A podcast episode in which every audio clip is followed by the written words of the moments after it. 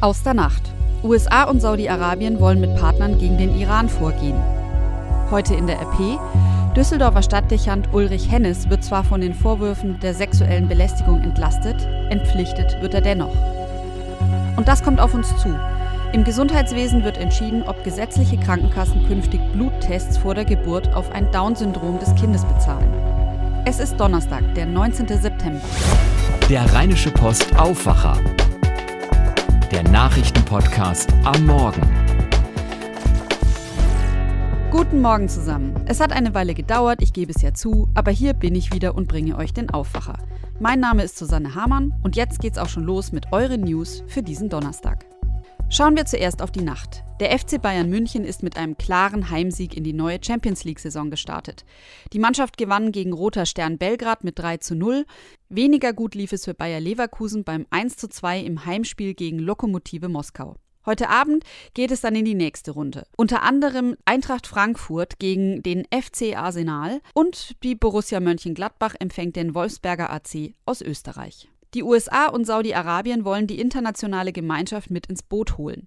Es soll um mögliche Reaktionen gegen den Iran gehen. Hintergrund sind die Angriffe auf wichtige Ölanlagen in Saudi-Arabien. U S-Außenminister Mike Pompeo und der saudische Kronprinz und Verteidigungsminister Mohammed bin Salman hätten bei ihrem Treffen die Notwendigkeit besprochen, dass das iranische Regime für sein anhaltend aggressives, rücksichtsloses und bedrohliches Verhalten verantwortlich gemacht werden muss.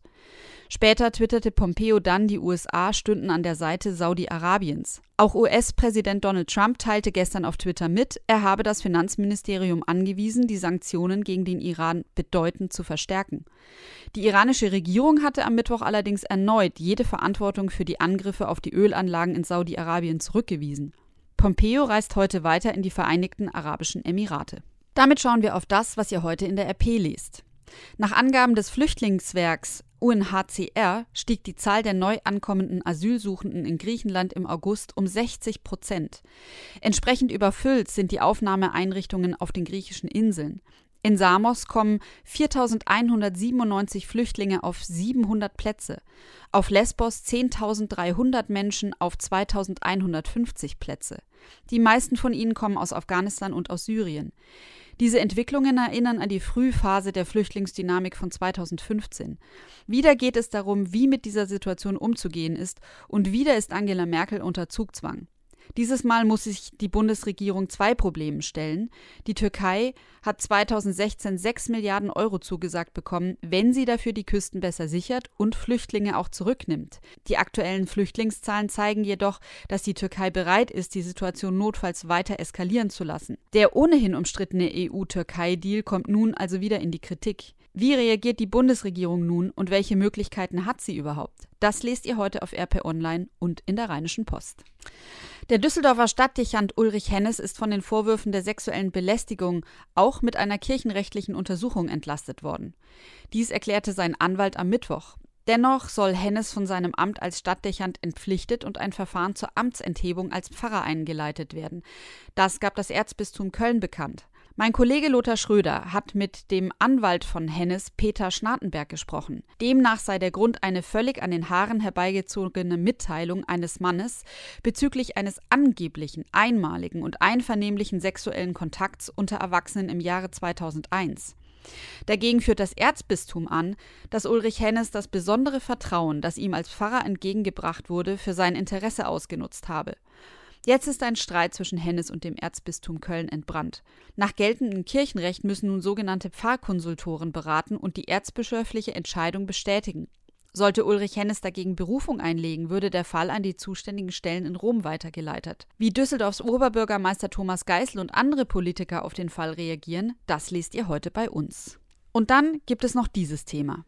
In Gelsenkirchen sucht man weiterhin nach der Ursache für die Fehlbildungen an den Händen der drei Säuglinge, die innerhalb von drei Monaten in einem Krankenhaus zur Welt gekommen sind.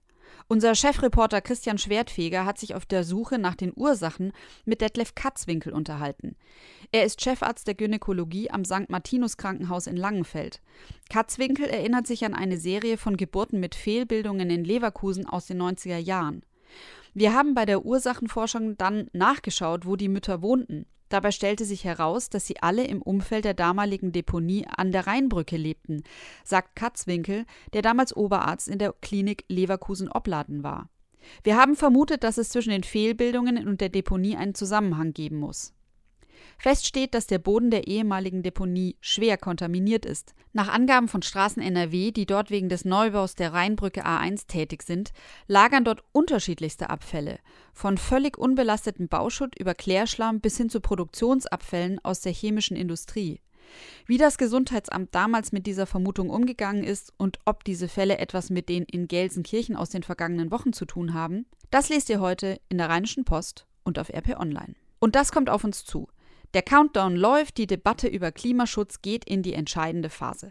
Heute Abend treffen sich die Koalitionsspitzen und dort soll das Klimapaket geschnürt werden, das morgen in einer Sitzung des Klimakabinetts beschlossen werden soll. Diana Kramer berichtet aus Berlin. Diana, sag mal, es gibt ja nun seit Monaten kaum ein anderes Thema. Was wird das Treffen heute Abend denn bringen? Naja, es ist die finale Abstimmung für das Klimapaket, das dann morgen vorgestellt wird. Hier geht es also jetzt nochmal um politische Kompromisse zwischen Union und S P D, dass die Meinungen da zum Teil weit auseinandergehen, ob nun beim Stichwort C O zwei Steuer oder der Förderung von klimaeffizienter Gebäudesanierung, das ist bekannt. Und dazu kommen ja auch noch die Forderungen aus der Opposition, allen voran von den Grünen. Und natürlich haben ja auch wir alle, die Bürger, ein Recht gehört zu werden, die die konsequente Klimamaßnahmen fordern, genauso wie die Pendler, die jeden Tag zur Arbeit müssen oder auch die Kohlekumpel, die einfach nur um ihre Jobs bangen. Und da muss jetzt einiges zusammengebracht werden. Ist denn da morgen tatsächlich mit Ergebnissen zu rechnen? Na, ich glaube, alles andere wäre eine ziemliche Katastrophe, unabhängig davon, dass die Menschen im Land jetzt konkrete Antworten erwarten, egal ob die einem persönlich schmecken oder nicht, das muss man ja auch sagen. Auch international ist der Druck riesig. Deutschland muss liefern, klare Fakten, wie die Klimaziele erreicht werden können. Sowohl Europa erwartete Antworten als auch die Vereinten Nationen. Bundeskanzlerin Merkel wird schon am Montag bei einem U N-Sondergipfel zum Klimaschutz in New York erwartet. Jetzt gibt es den politischen Druck, aber die Klimaproteste erreichen ja gerade auch nochmal einen Höhepunkt, oder? Ja, kann man so sagen. Morgen ist ja Freitag, also der Tag für weitere Fridays for Future Demos. Und dieses Mal soll es ein globaler Protesttag werden, mit Demonstrationen in tausenden Städten in rund hundertfünfzig Ländern. Und anders als sonst bei Fridays for Future sind nicht nur Jugendliche aufgerufen, sondern alle. Alle Menschen rund um den Globus sollen fürs Klima in den Generalstreik treten und quasi wie die Schüler die Schule eben die Arbeit schwänzen und mal eben streiken. Ja, und dann gibt es ja auch noch das We for Future Camp am Berliner Kanzleramt, ein Protestcamp aus Zelten, das das Klimakabinett direkt vor der Nase hat. Vielen Dank, Diana Kramer. Eine Fruchtwasseruntersuchung gilt als risikoreicher Eingriff, denn er erhöht die Wahrscheinlichkeit einer Fehlgeburt. Immer wieder entscheiden sich Frauen trotz dieses Risikos zu der Untersuchung, um herauszufinden, ob ihr Kind etwa von Trisomie einundzwanzig betroffen ist. Der Bluttest bei Schwangeren auf ein Down-Syndrom oder eben Trisomie einundzwanzig beim Kind ist zwar aus ethischen Gründen umstritten, möglicherweise wird er bei Risikoschwangerschaften künftig aber von den gesetzlichen Krankenkassen bezahlt.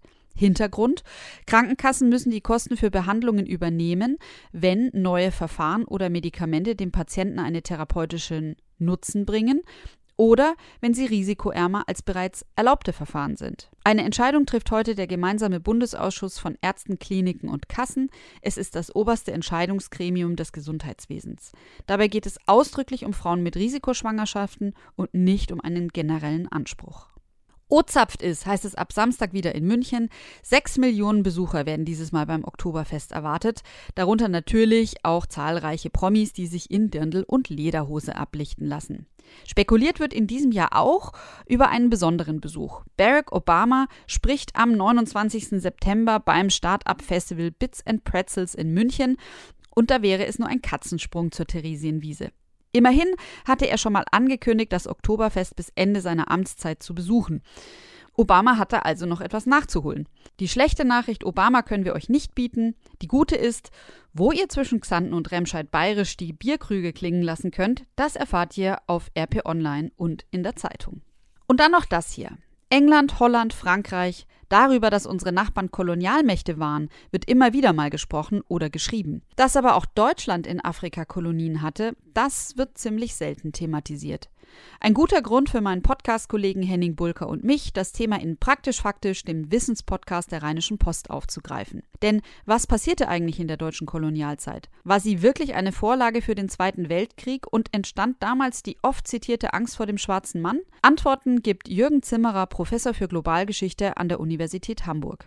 Im Laufe der Zeit wurde damit im Grunde, was ich koloniale Amnesie nannte, oder setzte sich die koloniale Amnesie durch. Das heißt, man hatte im Grunde weitgehend vergessen, dass Deutschland überhaupt jemals Kolonialmacht war, oder verdrängt, oder eigentlich noch schlimmer, es verklärte sich nostalgisch. Das heißt, man hörte dann eigentlich, ja, der deutsche Kolonialismus war ja so kurz und der war auch nicht so schlimm. Das heißt, der Kolonialismus wurde zu etwas wie einer, einer, wie soll ich sagen, kolonialen Entwicklungshilfe. Man hätte Brunnen gebohrt, Straßen gebaut, Eisenbahnen gebaut, et cetera et cetera. Und das zusammen führt dazu, dass im Grunde dieses Kapitel weitgehend aus dem öffentlichen Bewusstsein verschwunden war, zumindest das, die, die kritischen Aspekte. Das ganze Gespräch gibt es ab heute auf R P Online, auf Spotify und auf allen gängigen Podcast-Apps. Und jetzt natürlich noch kurz zum Wetter. Der Donnerstag startet heiter, im Vormittagsverlauf brauen sich aber ordentlich Wolken zusammen. Die gute Nachricht, Regen oder heftigen Wind dürfte es nicht geben und die Höchstwerte liegen immer noch bei fünfzehn bis achtzehn Grad. In der Nacht zu Freitag müssen Autofahrer allerdings aufpassen, es kann zu Nebelfeldern kommen. Außerdem wird es ganz schön frisch bei Tiefstwerten von drei bis sechs Grad. In höheren Lagen gibt es sogar schon Bodenfrost. Das war der Rheinische Post Aufwacher vom neunzehnten September. Mein Name ist Susanne Hamann und euch, euch wünsche ich jetzt einen gelassenen Start in den Tag. Mehr bei uns im Netz w w w punkt r p dash online punkt d e